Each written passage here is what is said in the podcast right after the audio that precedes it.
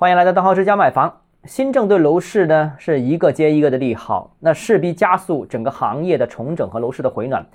而目前呢，全国房地产市场呢也在加速回暖当中，甚至广州和很多城市的部分楼盘已经喊开始涨价了。但是我个人认为，这个涨价未必只是一种宣传噱头啊。二零二三年第四周的数据显示啊，这个春节假期广州一手住宅网签是两百套，第五周是九百六十三套，第六周是一千一百五十二套，第七周是一千五百五十四套。那环比增幅呢，分别是涨上涨了百分之三百八十一、百分之二十、百分之三十五，在成交量是明显上涨。那看房的客户也是明显增加。那广州部分一手楼盘的确也放出了这个要涨价的风声，我们也看到，的确有部分楼盘真的把折扣缩小了百分之一到百分之二，这是真实存在的啊。当然了，很多人觉得这个现在涨价啊有点太假啊，毕竟停了这么长时间，库存这么大呃，而且呢，这个二手房挂牌的数量也很多，也十几万套。目前当然从大局上面是不支持全面的大幅涨价，但是我想提示一下大家啊，就是有些楼盘呢，其实是在去年底十一、十二月份搞促销，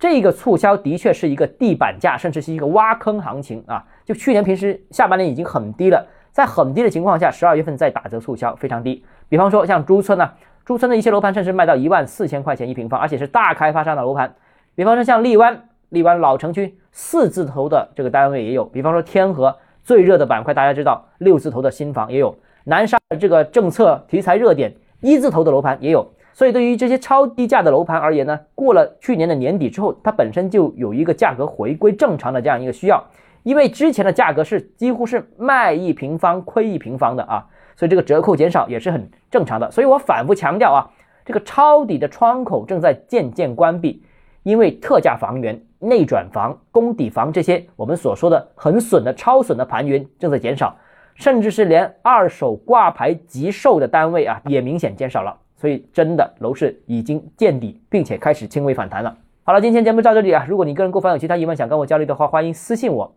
我们明天见。